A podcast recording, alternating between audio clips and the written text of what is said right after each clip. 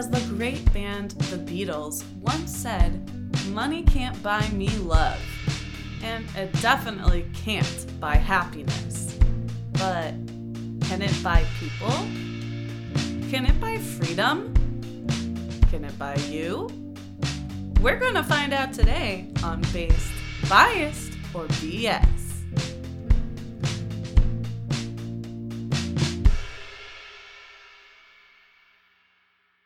Hello, and welcome to the podcast where two best friends. Tell one true story. My name is Zach, And I'm Madi. and this is Based, Biased, or BS. Dun, dun, dun, dun.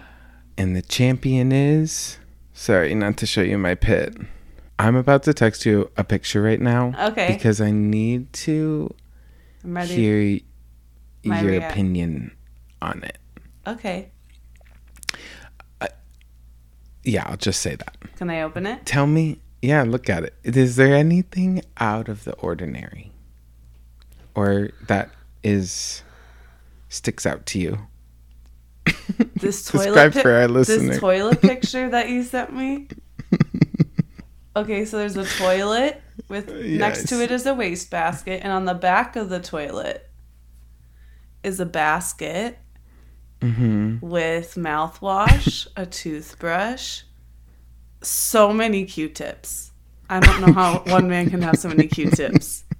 A brush, a I live spray alone. bottle, a Jergens lotion, and some wipes. Is it the fact that your toothbrush is uncovered by your toilet? That looks out of place to me Okay, ding, ding, ding. because sharticles. The way I was roasted by a person in my home, they. Okay, it was a, it was a nightly, a, a mandate, if you will, and Not a mandate. he he went to use the bathroom, came out, different person, and was like, "This this can't happen. That is disgusting," and left. They left because of it. Okay, I mean, I won't lie. They left. My life has has had an uncapped particles, and then I did see an episode of Queer Eye, and Jonathan Van Ness really made it known that you have to cover that baby up. Yeah, it is like I'll post it on our Instagram, and you can tell me, listeners, if you feel the same. It, Close to the bowl where pro- it happens. if I I also have a tape measure. I'll put that next to it. I'll direct. And okay, I just had to get a second opinion and see if if I was just It at least the needs a cap. It Yeah. would be fine if it was like capped. could it be on my sink though? Yeah, but capped still. Pro- unless you religiously close your toilet lid before you flush. I do. So Not- there is We don't have to get into Okay. it. Let's change the subject. Yeah. because that's not how that has to see if- nothing to do with what we're talking about today. Literally nothing. I just had to see if this person was I probably would not leave someone's house because of it. yeah. I would. Did they Yeah. explain it to you, or did they just like see it storm out? It wasn't a storm out Oh. situation. They were just like, that's fuck. But they did make me feel bad. Oh, they shamed They you. were- but then I had to really like think about it. I'm like, yeah, that is kind of gross. They were like, that's that's fucking gross. Like it probably has like gross germs on it that you brush your teeth with every day. And I was like, Yeah. okay, I'm just gonna go sit in a corner and rinse my mouth out with bleach for a second. I'll also be honest with you. My husband's Yeah. my husband's toothbrush lives not far far from where yours does. I'm like, I'm 28. I've got here this long. My toothbrush has Uh. been near a toilet the whole time, probably. Anyway, Five minutes in, should we tell them about, about, this movie? Yeah, or something. Well, I do have some film facts for you because for this episode today, I have watched Foxcatcher. ding ding ding. Foxcatcher. Now, okay, let me first say this. I have seen a documentary, I think it's Netflix. It is Netflix, really and I have also seen the documentary Is it a series or a movie? movie. Okay. I don't know when it came out. I don't know anything about that, but I had no I'd seen that. It's kind of like a popular true crime movie. Mm-hmm. And so I knew the story, but this movie came out unbeknownst to me. I would have loved to see it in theaters cuz I knew the story, but never heard of it. Yeah, me either. I had heard of it while looking up movies for the show, mm. for this show to do. But yeah, I was like, they made a movie about this and it stars Steve Carell. Yeah, I love Steve Carell. Okay, let's get into it. Foxcatcher, Yes. the biographical, psychological, sports thriller. Sports thriller. Never a movie I thought you'd be watching, right?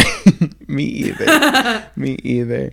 Uh, this movie premiered in theaters in late 2014, even though it started production in 2010. That's a long time for a movie to be in production, but also 2014 was when it came out, and that was like peak college for us, so it makes sense why we didn't see it. And it was not at the varsity, I'll tell you that. That's so true. The varsity, for anyone who's not a Des Moines local, not to geolocate our college experience, played like I don't even know It's what you, back. you would call them. It was like re- Oh, revamped. Yeah, it has. It's been doing Oh. movie showings. Yeah, it had the most delicious caramel popcorn. yes, that they made there. Yeah. Ugh, and so they played like independent kind of or Yeah. international I movies. saw we saw like a man named Ove there, and it was so favorites. good. and it was like cheap tickets. yeah, yeah, they were like five or six dollars. Yeah. Um, can you tell that we haven't talked in a while because we just keep going on tangents? okay, sorry. Back to Foxcatcher, which is not um, Not did not playing play at at, the the varsity. varsity. uh, the film was produced and directed by Bennett Miller. Never heard. heard of him? Nope. Okay, well, get Buckled get up. heard. Okay. Yeah, because he is an acclaimed two-time Oscar nominee for Best Director Okay. for Capote oh, and Moneyball. are those true stories as well? Both, Both of them. true story movies. Oh, so he's got a thing. This is his thing. This is Yep. his thing. So this is the third one. This one though didn't get an Oscar nom. So Awkward. Yeah. Fox Keller, no. Fox Catcher tells the story of John DuPont, the son of one of the wealthiest families in America, played by Steve Carell. Unrecognizable. Really? It took him every day two hours to get into makeup and prosthetics. Wow. They changed the like foundation. What was that? I just saw a bird attack a bug and it r- swiped it right out of the air. Sorry. it, was, it was crazy. You can't give me crazy eyes off screen. And I'm not, sorry. I forgot that you think you're gonna detect my get killed. eyes. Okay.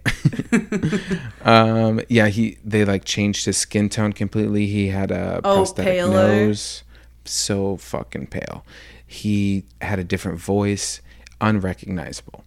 Brilliant, brilliant job. Hmm. It was incredible. Remember how last time we made fun of someone for being in full prosthetics? And now we're like, yes, good job with the prosthetics. Um, yeah. Do I have an opinion on that? Not No. really. I think prosthetics are fine. yeah. When it comes to like identities, that's where it gets different. Yeah.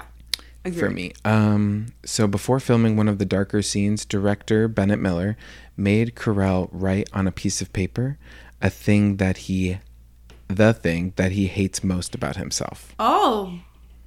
and told him to put it in his pocket while filming.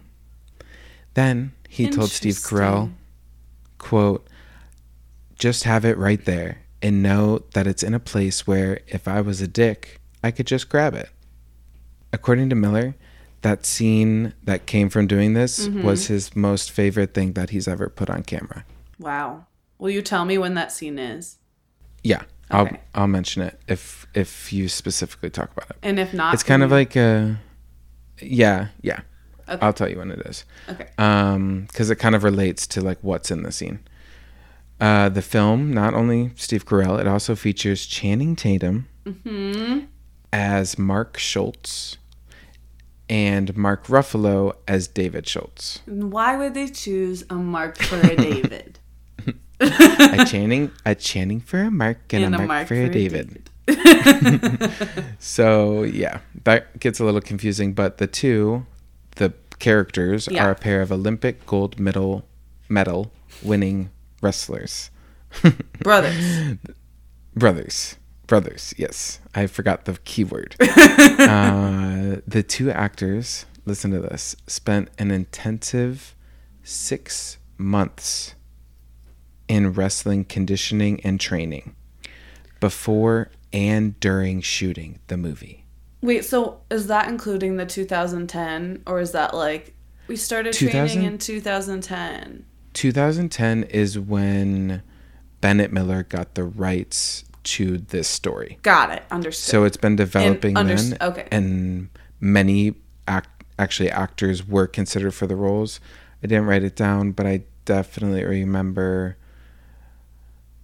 Nope, it's a lie. I don't remember any of the people. Definitely remember. da, da, da.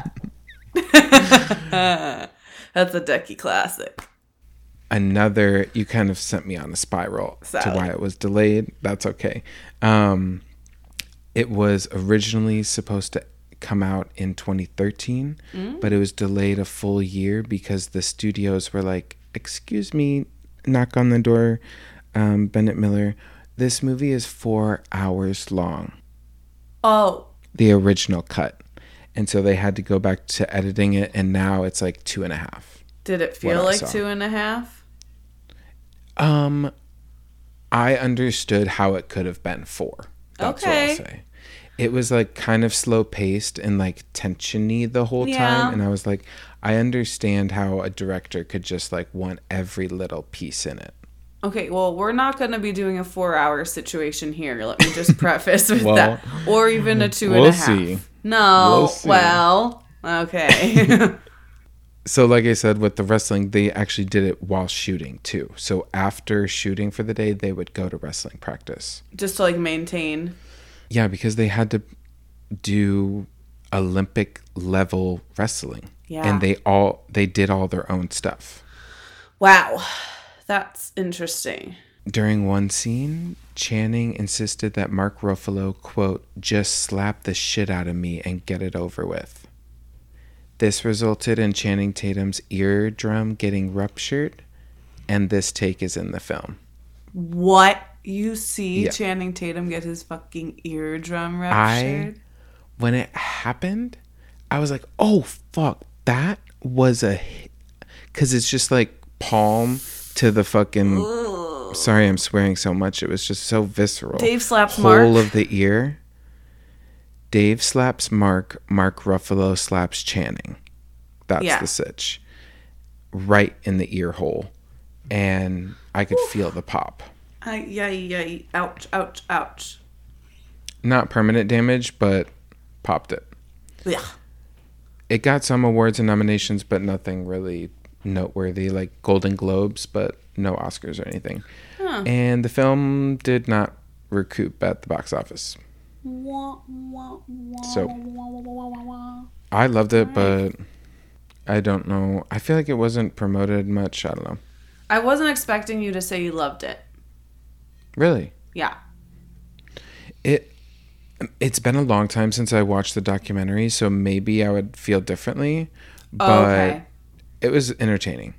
And honestly, Madi, listen to me here. I got to see Channing Tatum and Mark Ruffalo in wrestling singlets wrestling each other. So Oh, I'm a happy man. I'm a happy man. What did I do? Sorry to get horny on the pod. Okay, well, obviously, we're talking about Foxcatcher. My sources for this are the Team Foxcatcher documentary on Netflix, uh, a New York Times article, Washington Post article, and all that's interesting article, and of course, Wikipedia. We love her. We just use her as a follow. Sometimes you gotta There's a lot of information out there. She gives a good baseline story that I can build Yeah. upon. Now, She's so faithful. yeah. So, Sorry. have you ever heard of a man named E.I. DuPont? I- E-I-E-I-O. I'm not talking about E-I-E-I-O and Mr. McDonald. but I, when I read his name, I said, of course he's going to think this. So that's a no. No. All right. He, his full name is Éleuthère Irénée. When I tell you I've never seen more accents over vowels, Just so ups many. and downs, So slants. slant, Is it slap, French? slap. Yeah. Yes, they're Okay. Dupont. If you were to say his name with an accent, Dupont instead of Dupont, but I'm going to end up saying Dupont because I don't have time to be French all day. No, who does? So that is where our John Dupont gets his very French name. Okay. And I also believe his French nose. Huge. Okay, all right. So Huge, dude. he comes I don't know if like they just made it bigger for Steve Carell, but like that was one of the only things I could watch the whole time. It's a pretty pretty defining feature on this Okay. man's face. And he comes from a long line of money that was built in explosive powders and textiles. So they Explosive had textiles too. not not explosive textiles like not exploding clothes. Okay. They didn't have exploding clothes. I was No. gonna say just the powders explosive. The powders are explosive, and then they also, and also fabric. yeah, because they have like a woolen mill farm, a wool a Okay. wool mill farm is what I'm trying to say, or something. Wool mill. Wool farm. mill farm. and then they also, That is kind of hard to say. but also on this farm, and on this farm they had some horses. That has to be Yeah, free. yeah, yeah. That's free for sure.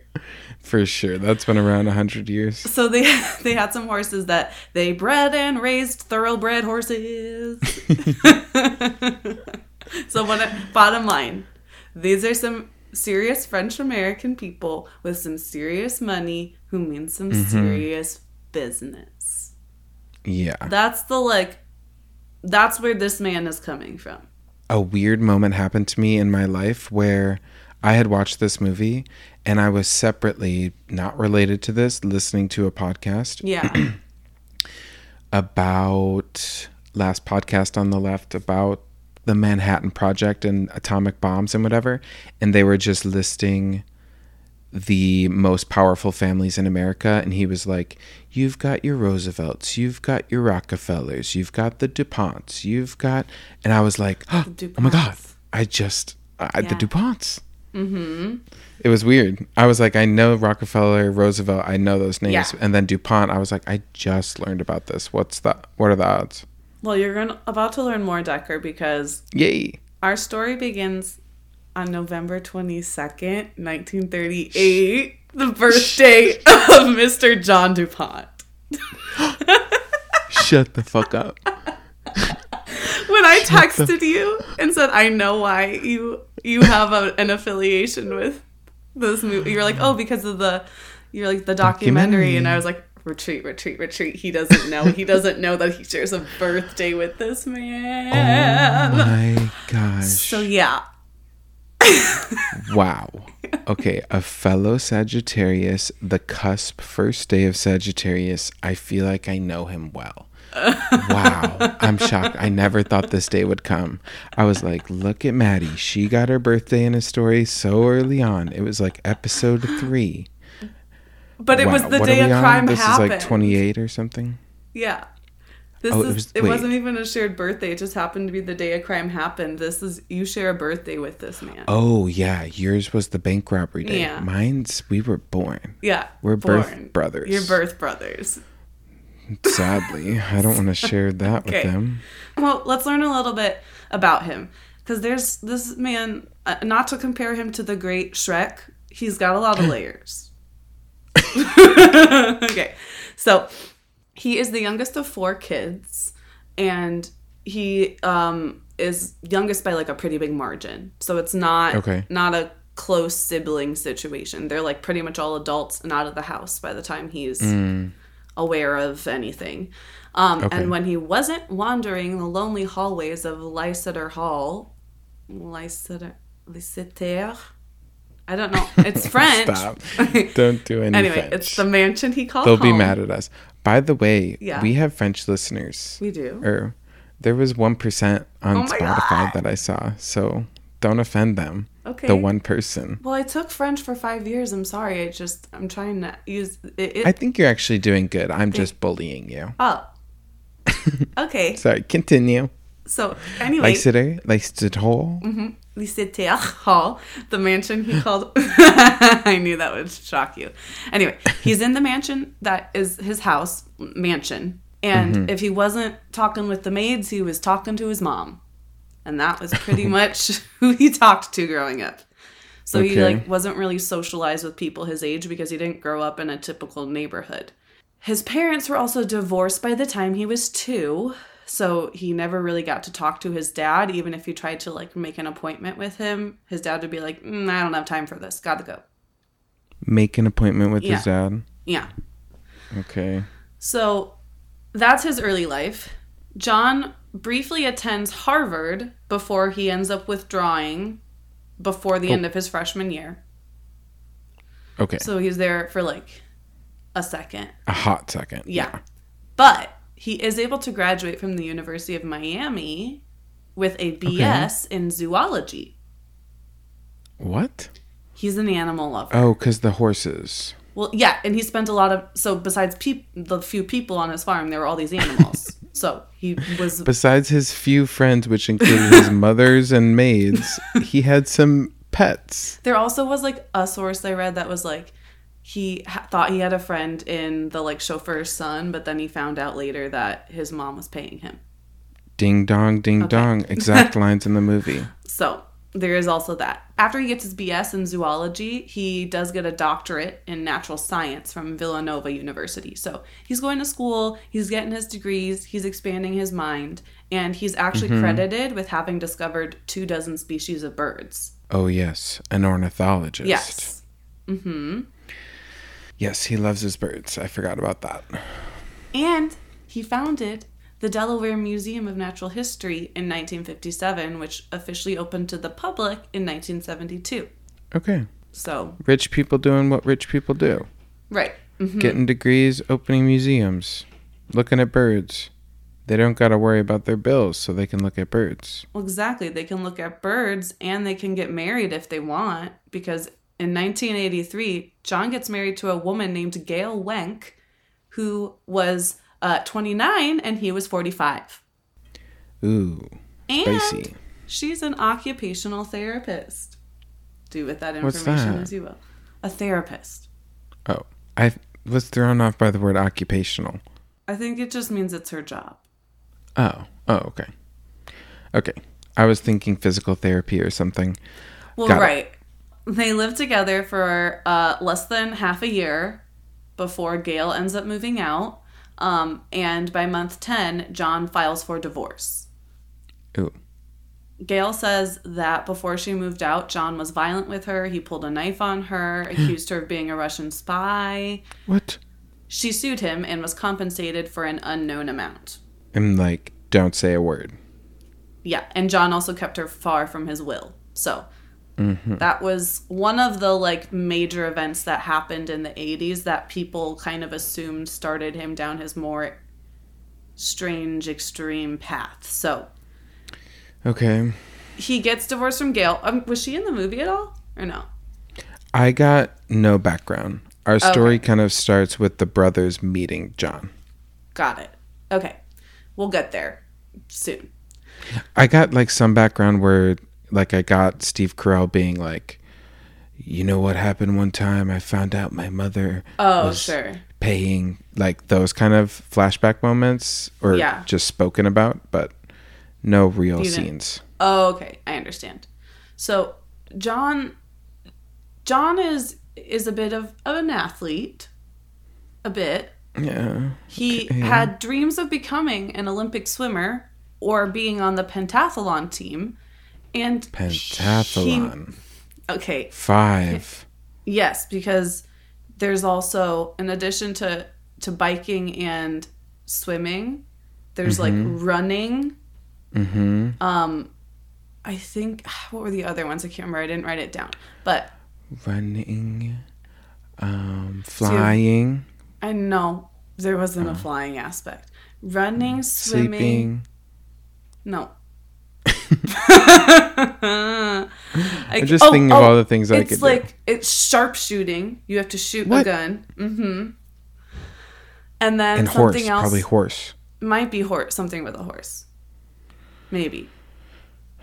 So anyway, he wants to do that. He doesn't quite get there, but he does become the team manager of the pentathlon team at the Montreal 1976 Olympic Games. So you know Wow. he gets a little taste. His little taste life. Mm-hmm. of fame. Yep. And then in 1988, John's mother passes away. And he officially renames the farm. Renames? He fi- officially renames the farm Foxcatcher Farms. Okay. So John moves into the main house and he begins um, an even more intense devotion to wrestling. He always kind of had an interest in it and he did wrestle his freshman year of high school, but his mom always disapproved of it, said it was a sport for ruffians, and Yeah. discouraged John from continuing in it. And he'd also been in, um, he had also been thrown from a horse and landed on a fence. And let's Oh. just say he was two rolls short of a dozen after that. So he had he no more balls. they were gone. No. His two rolls are gone. I was like, I don't know what that means. Um, John DuPont? Yeah, John DuPont. balls? Yeah. Oh, that's such a weird. Multiple sources talked about the fact that he had them He's had to have them removed. Yeah. Oof. Yikes. So this is kind of all leading up to eventually some things. But before that, um let's talk about John Wrestling and Dave Schultz. Ugh. I'm not going to talk too much about Mark Schultz because he's not really in the documentary that I Oh. watched um because he was actually at Foxcatcher Farms before John. They were never there at the same time. Yeah. So or sorry, not before John, before Dave. David. Yep. Dave, yeah. Which I a lot of people call Dave. Was he called David in the movie? Yeah, I think it kind of went back and forth, but Dave Ah. definitely, yeah. So over the course of his life, John would give over three million dollars to USA Wrestling, not including the use of his facilities, the housing that he uh, gave to wrestlers and their families, and as the extravagant like transportation vessels that he also employed because Private jets. it was a helicopter, Yep. private jets, and hel- yeah, helicopters. mhm, exactly. So, Yeah, the first time that Mark like comes out to the farm, he is flown in like business class or first class, whatever, Mm-hmm. and then helicoptered out to Foxcatcher Farms. yeah, crazy. Crazy. And right before that, we had seen how Mark, even though he has a gold medal, but he's struggling financially. Like he's doing like these speeches at schools, being like, "You can also be a a hero for America." And then he gets this invite, which is this extravagant mansion wrestling mecca, Yeah, and he's starstruck.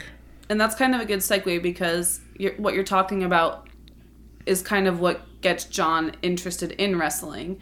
So Okay. that idea of these struggling wrestlers and not being able to do what they need to do uh, Mm-hmm. Yes. to like train Yep. and stuff. So when John showed up on the wrestling scene, the U.S. was always losing to Russia, and everyone was tired of it Okay. In Russia, a lot of people didn't stop wrestling after high school or college. They continued with it through their life, so they were able to continue to like pump out these champions. They had like 40 or 50 world championships and they'd only been competing since the 1950s. Wow. That is a lot of Yeah. championships. Yeah. And someone who took notice of that was world champion and soon to be head coach at Foxcatcher Farms, Dave Schultz. So Okay. Dave learned Russian to be able to understand what the Russian coaches were saying whenever he would travel there because he was like, These are the best Oh. wrestlers. They love wrestling in Russia. I'm going to learn the language. I'm going to learn how to be the best wrestler. I'm going to learn all this stuff. But even through that, he was this charismatic hippie, is what they referred to him, uh, a hippie wrestler. He was like mellow and unassuming. And he was the reason so many people would end up coming to Foxcatcher Farms. Yeah.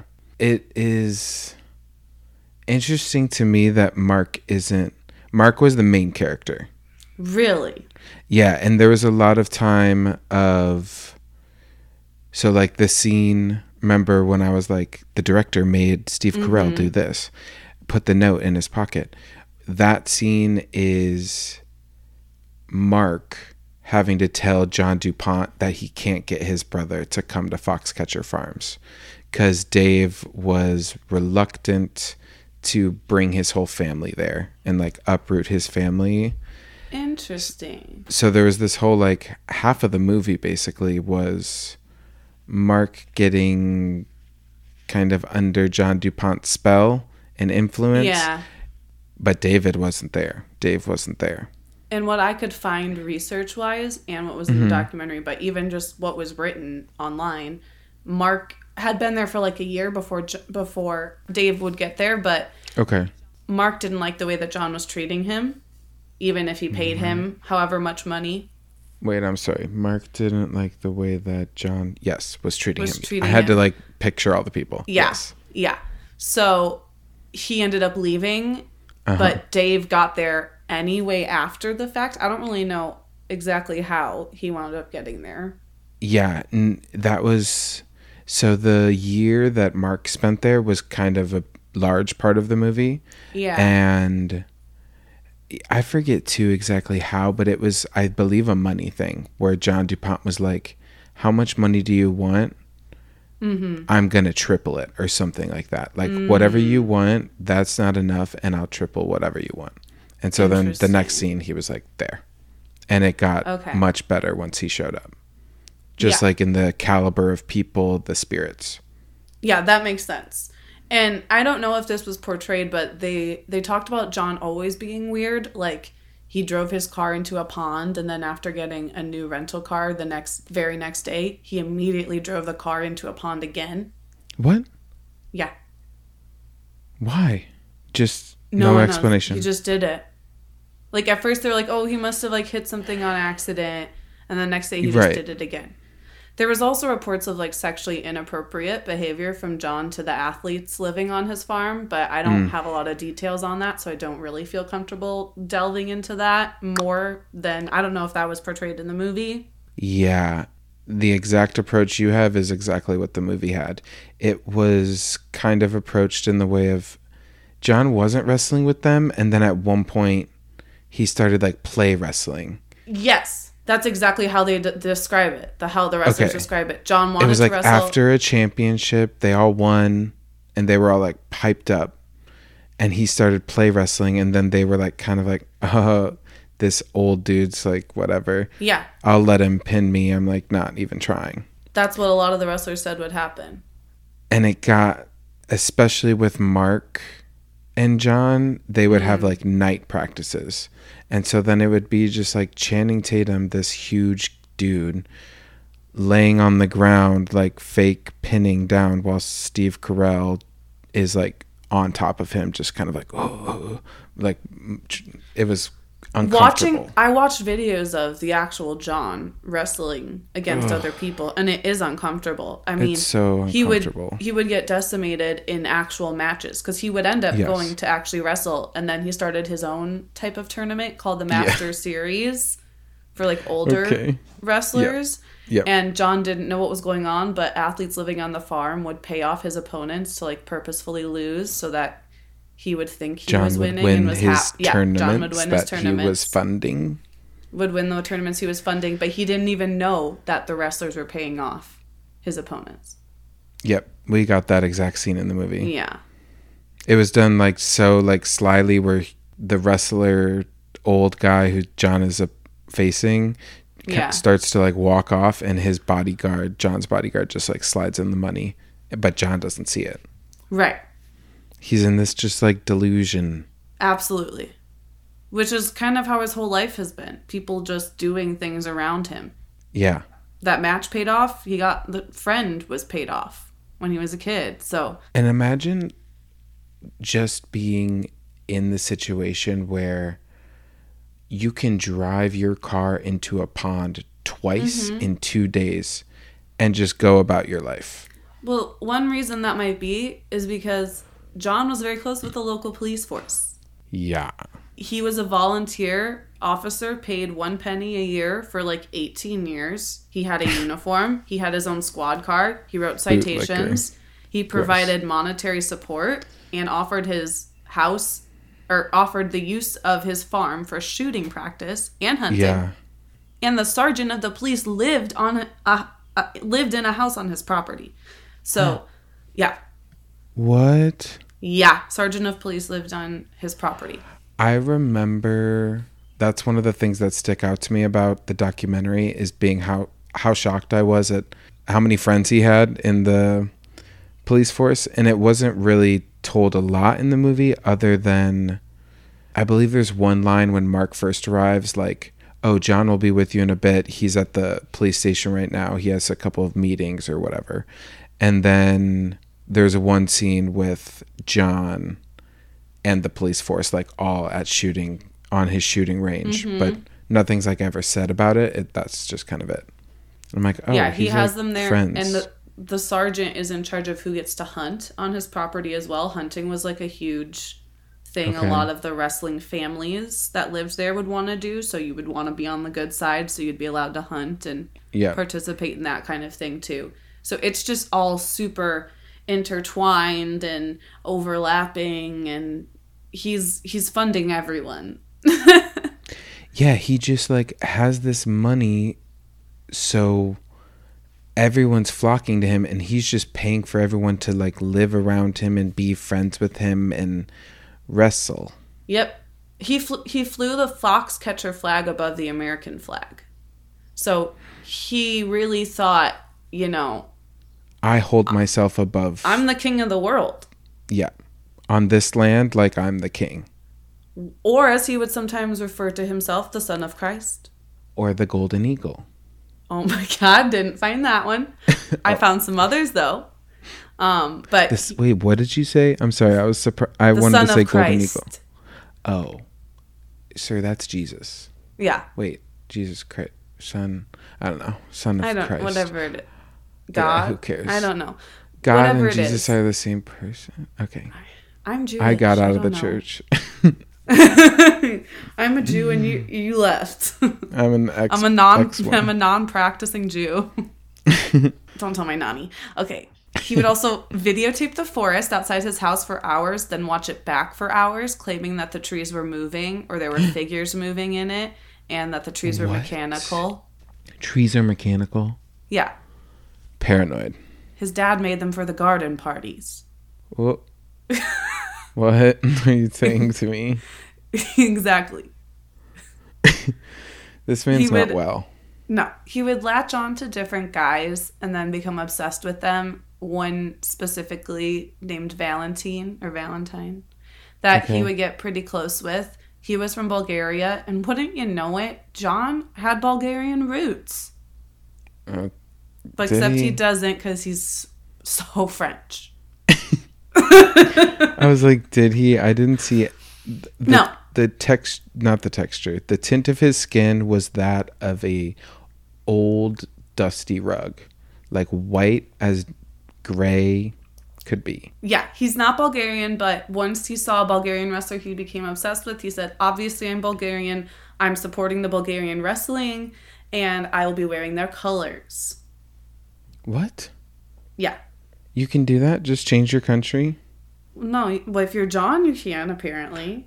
If you have enough money, I was you thinking can like do he's whatever you joining the. Olympics or something.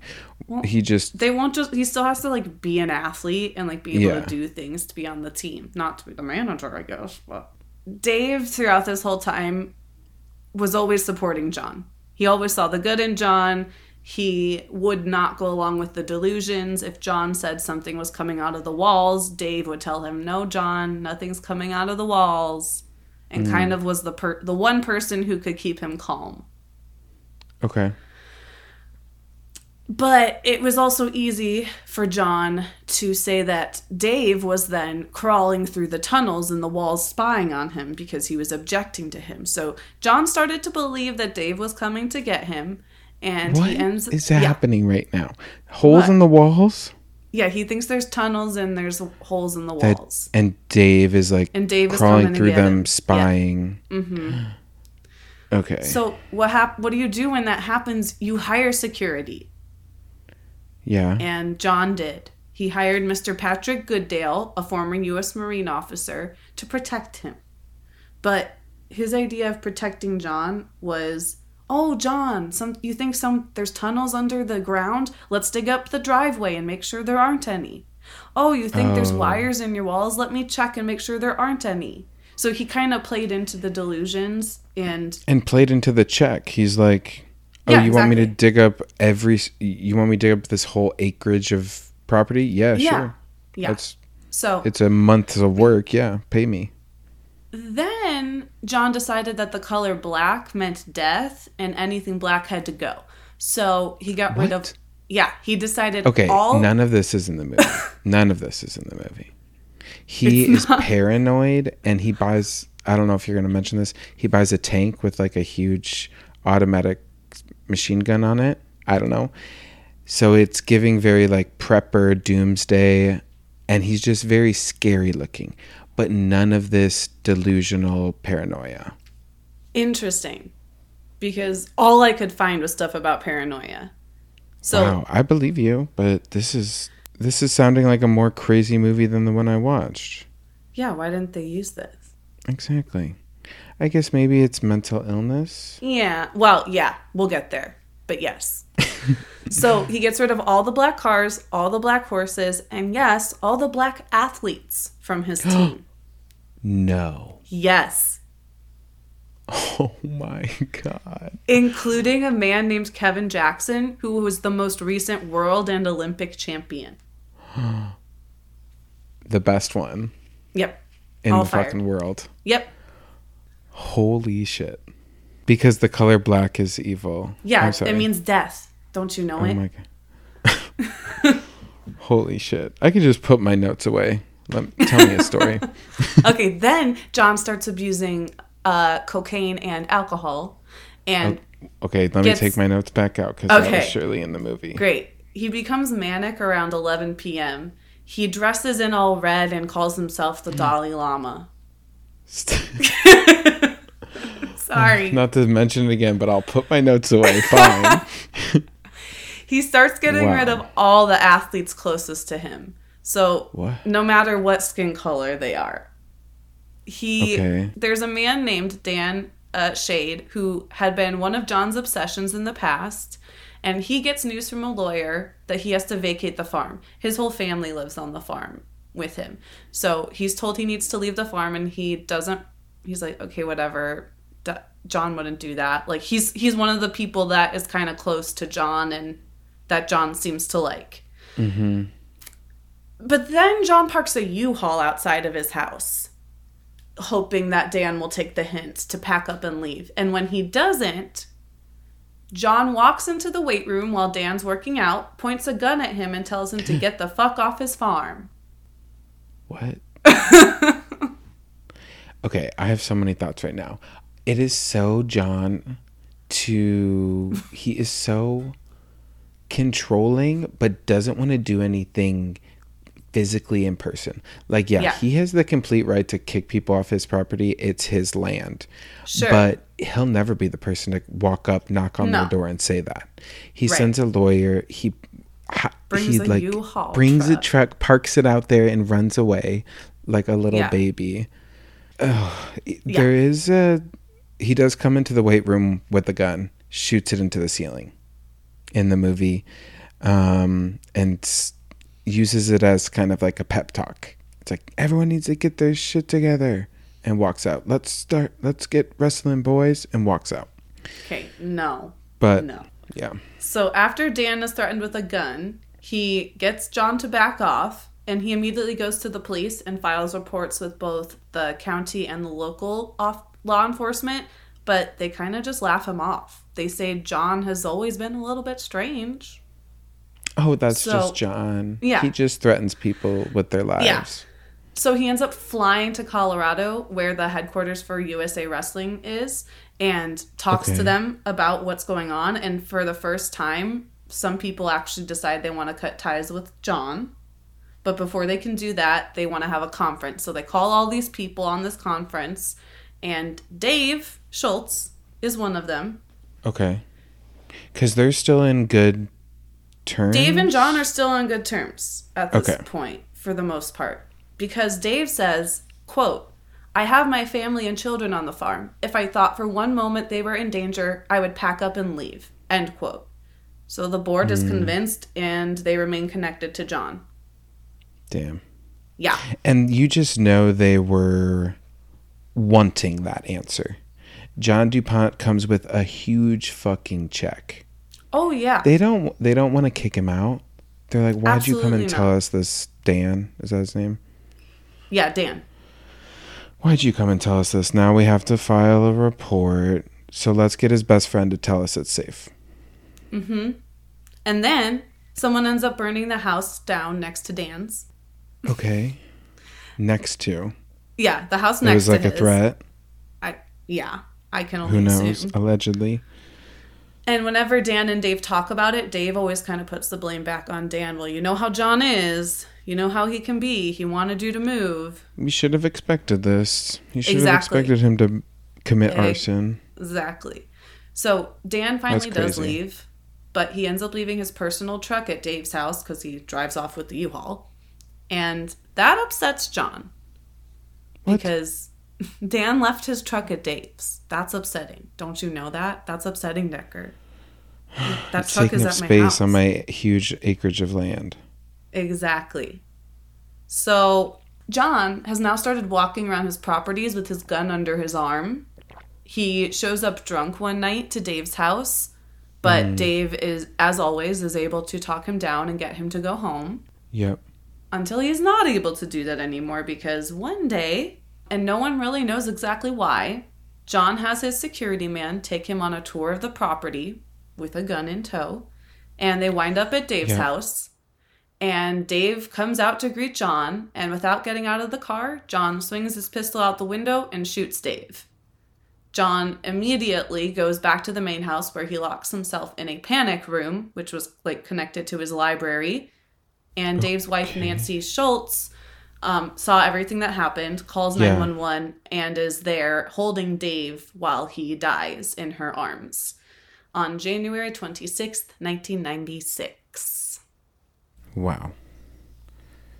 Okay. So the shooting happened. Yeah, That certainly happened.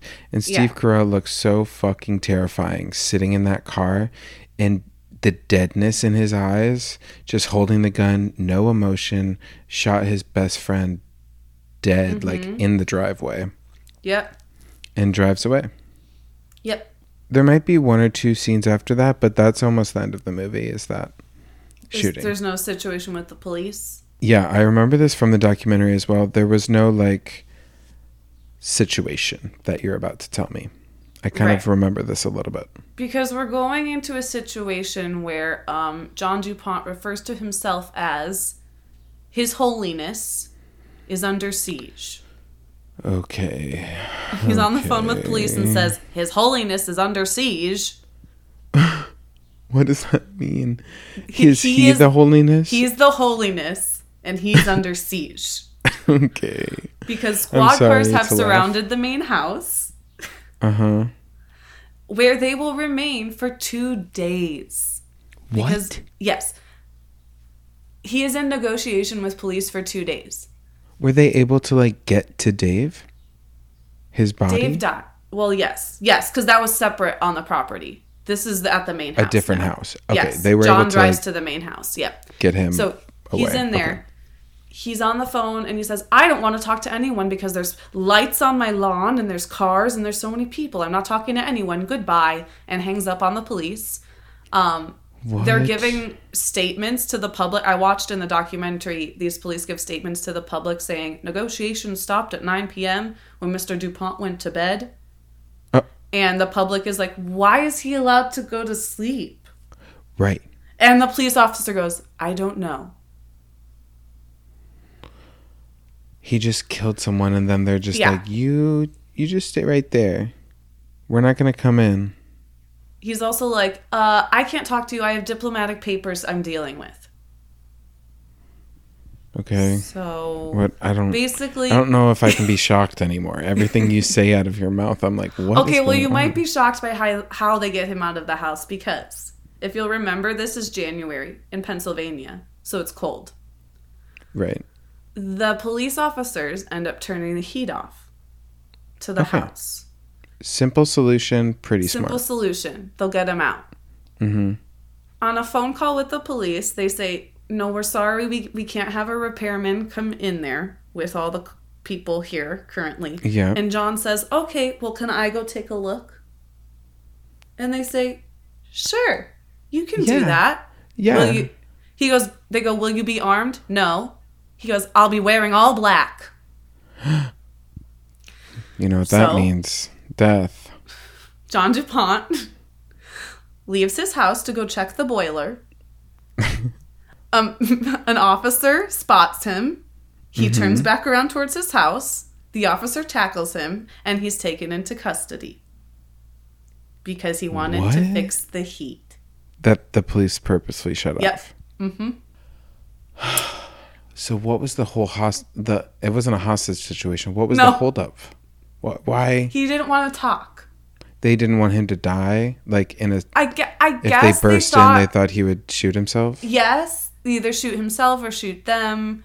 And there was also, Yeah. I watched in the documentary someone saying, uh, Are some of those people wearing bulletproof vests provided by money from John DuPont? And the sheriff's like, Yeah. I can't talk about that. Because, yeah, they probably were. Yeah. I think, but I think the main them. reason they didn't run in there is because they're. Fr- I mean, how many of those officers have practiced shooting? On that property. Yeah, Yeah. that is also Jesus. probably part of the reason it took two days. The, and I bet you just knowing that genre of person, each one of them is like, no, no, dude, I can get him to calm down. Like me and him are really tight. We just we just gotta talk. We don't have to burst Yeah. in there. We don't Yep. have to ruin this good relationship. Who's gonna pay for our retreat next month? Exactly. Did you like my like straight man voice? Yeah, it was not that far off from. It was just a little gravelly, Yeah, a little less happy. a little more straight, a little less happy. But John ends up getting treated in the Norristown State Hospital for paranoid schizophrenia for two months before he goes to trial. Okay. After receiving treatment, John DuPont was found guilty of committing third degree murder as well as mentally ill, which gives him a max of 40 years in prison. Okay. He died in That's- 2010 Oh. at age 72 from complications due to COPD while still in prison. Mm. hmm It's a surprisingly long sentence for a man Yeah. that rich.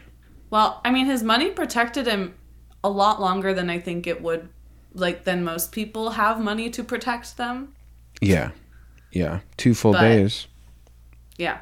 locked up in a house. So knowing what you know, what That's do you the end. That's he just end. killed his. F- and then he just died in prison. How long Yep. was he in prison for before he died? He was sentenced in 1996, and then he died in 2010. So 14 Okay. years. 14 years. Wow. hmm This one. Also, after having lived like a whole life, like don't forget, he was married. He Yeah. he he discovered literally 24 species of bird. Like I can't get over that. He opened a museum of natural history. and he like the- coached a team at the Olympics or something? He managed. But still, I'm like, those are huge things that for the average person would satisfy you. Yeah. not they're like need life to, like- accomplished. Yeah. Yeah. If I discovered two species of one species One. of bird, I would be like, I'm an ornithologist. I did I it. would be so happy if I could discover a new species of animal. He discovered 24. So he was a smart man. He was a smart man. I and I think he was deeply unsocialized. Yeah. And deeply privileged to like a Yeah. delusional point. Yes. Like spoiled rotten. Yeah. Dead rotten. And then his testicles were taken. Ugh. And that does not do a man That good. doesn't do a man good. His mom died. That's for sure a bad thing. Yeah. Okay, so let's talk about it I'm because base him. bias or BS. This movie is tricky. This movie is tricky. I don't know. It's not it's not based it's not. because the timeline is Wonkarina. There's the, the also- mom was alive. I don't mean to influence anything, but I did Yeah. see something about Mark Schultz being very upset about the movie implying some type of relationship between It was either deep. I don't know, but I Mark could not find John. I could not find anything on Mark and John Yeah. in that sense. I don't know. Maybe the maybe the filmmakers were like. Do you know which came out first, the documentary or this movie? I think the movie did, Oh, okay. but I could be wrong. I don't know. It's weird. It primarily showed Mark before Dave was ever at the farm, Mm. getting kind of like I said, mind fucked to believe that John is this like. Without John, I won't have a wrestling career, and I need him Right. so I can win at the 1988 Olympics. That was the big plot of the movie. And Dave comes in towards the end, starts getting the farm more popular, and Mark leaves because they're the John Mark tension is too much. Mm-hmm. He leaves. It, they kind of make it seem like John is mad because Mark leaves, so that's why he kills Dave. Mm. The timeline of the the delusions and the schizophrenia possibly like coming in That that's all taken all. out it really Mm. felt like okay mark didn't win at the olympics the 1988 olympics so now it's really bad tension at the farm so dave's gonna come to make me feel better but i gotta get out of here and so dave's Mm. here with john and john hates dave in the movie Oh. because there's kind of this who's my coach relationship that Mark has. Like, do I t- do I follow what my brother says or do I follow what John says? Oh. I have to make the decision. I'm Yeah. gonna s- I'm gonna say BS. Yeah. I, would say BS. I'm so surprised though. It felt like why do you why take so much energy into making them look exactly like the people if you're just gonna kind of fuck with the timeline and tell your own story? Right. I just had to get that all out there because I was like, what? Uh, because there was a lot of things that were similar, but my movie that I watched was really different than the timeline you and told me. I feel like the what I told you had more exciting moments in it. yeah. Like a standoff with the police. Yep, and it like the story you told me was all the same until oh, let's take out the most thrilling, exciting, kind of wild part to believe. Let's take that out of the movie and just end it with the shooting. It was weird. Which is crazy because the public knows about the aftermath. I would want to see the aftermath. I would want to see it portrayed. Yeah, it was like like I said, it was the shooting. The wife runs out. It's like, "Oh my god, what did you do?" Steve Carell drives off looking creepy as fuck and Is he by himself in the car? No, like you said, the security there. guard comes, but then when the shoot hap- the shot happens, the guy's like, "What the the, fuck?" He gets out of the car, goes over to the man, and that's when Steve Carell drives off. But Yeah. creepily, to set the scene, he just head still looking out at the window, no blinking, staring at the dead body, drives off, not speeds off like I need to hide, I did something bad, just like slowly pulls out of the screen and that's like the end of the movie. And I would have loved to have watched him go in his panic room and react to the police surrounding his house. and That's the why Steve Carell didn't get the Oscar nom. He couldn't get it. He wasn't given the material. I'm sorry. I know this is a real man's life, but We need to talk to the scriptwriter. uh, I guess we should probably be pretty movie writers. Well, well, remember the movie originally was four hours long. Maybe that could have all been filmed, and they were like, maybe True. there's a weird like mental illness thing we don't want to have Don't Steve Carell portray. Yeah, true. true. They probably didn't think about that. I don't know. It was wild. Wow. A wild movie that I loved until you told me the story, and now it's like, why didn't you tell the story that's real? Well, and also, if I hadn't watched that documentary, I would not have gotten the nuance of like the degree of paranoia that he was experiencing and seemed to have been experiencing his whole life. Yeah, what did you tell me early on? He oh, the trees were mechanic. He thought the trees were mechanic, but he also thought his wife that he married was, Was a Russian, spy. spy. Yep. Like, so this man has been paranoid for years, but has had enough money to hide it and cover it up. That's kind of why I started this whole thing with can money buy freedom? Can money buy you? Because it bought a lot of these wrestlers and it bought a lot of Mhm. these associations and the police officers. And I'm not saying it's bad that it bought a lot of these wrestlers. Like, he donated to different companies as well that allowed like thousands of children to learn how to swim to be able to like like he did his money did go to good things the museum the disco- But it the also, discovery like- of birds but the best of all. It Yeah. also allowed him to just create this little world around him that he too much money controlled.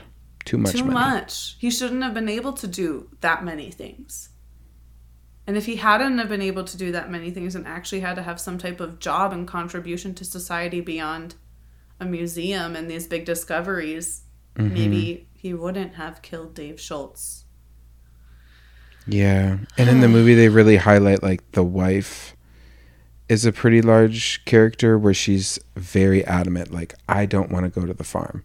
It's not going to be good for me and the kids and it Mm. won't like be good for our family. It might be good for your wrestling career, but it's time to like grow our family Right. together. And then it's just like so like ironic and tragic when like it ended up okay, I guess, for them, but did not But- end up good for Yeah, him. and I keep going back to that quote that if I thought my family was in danger, I'd get them Yep. out of there. And it's like, well, okay.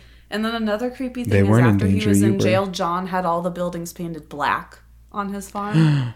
oh, yeah. that is not a good space. That place like, has bad energy. Depression. Yeah. It's all boarded up. Whoa.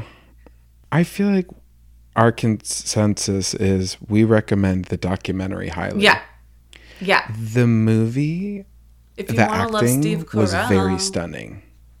I Yeah. will like give it to the actors. They really, especially Channing Tatum, he like there's a lot of scenes where he like punches his face cuz he's so mad. It is Oh. a very physical movie and you also get to obviously see him in a wrestling singlet. So Sure. Okay. Um, and we will post pictures from the movie side by sides because they really, I think, nailed it for this one. Yeah, I gotta see. Oh, the oh, Mr. identicals. Yeah, he, you won't recognize him, truthfully. Um, at Based Biased or BS on Instagram. Do you have a little secret for me? I do. I'd love to share for you. Oh, before that, also, I'll post that picture I sent you today on our Instagram stories, and you tell me if it's bad or not. Yeah. If I should cover my toothbrush. Let us know. Does he need a cap? what if he's a Um, chronic toilet seat closer? Does he still need a cap? What are the Sound if off in the any comments. scientists will show me a picture of the particle spread, then I will I'll maybe cap it. Particles. Okay. uh, the movie that you and or the listeners can watch next week to uh, follow along with our episode is the 1998 film, I believe, maybe 99, Mm. Patch Adams. Patch. Sounds like a little puppet or something. It's not. Yeah, he collects Patch little Adams. patches and then they go on his little puppet body yeah, and he's covered like in patches. Oh, there's Yeah, Patch what Adam walking down the street. Look at his On patches his way- go. on his way to school, just patchy. Yeah. It's not about that at all. Oh, So yeah, get excited for that. It stars one Robin Williams. oh, I love Robin Williams. Uh, You're welcome. that's childhood right there. Right. Yeah, it's gonna feel good. This movie, especially it's '90s too. So get ready. Yeah. Okay. Well, I'll see you next week.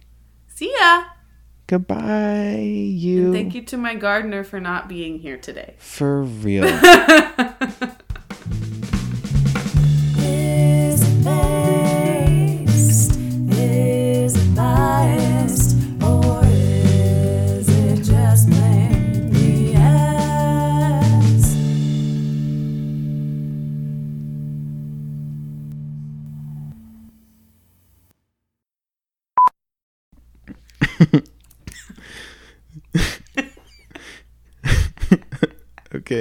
focus.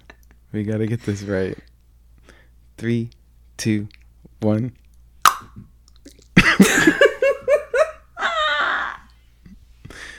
I swear. It is so It's skinny. ridiculous. It's Okay, so perfect. skinny. That's what I want.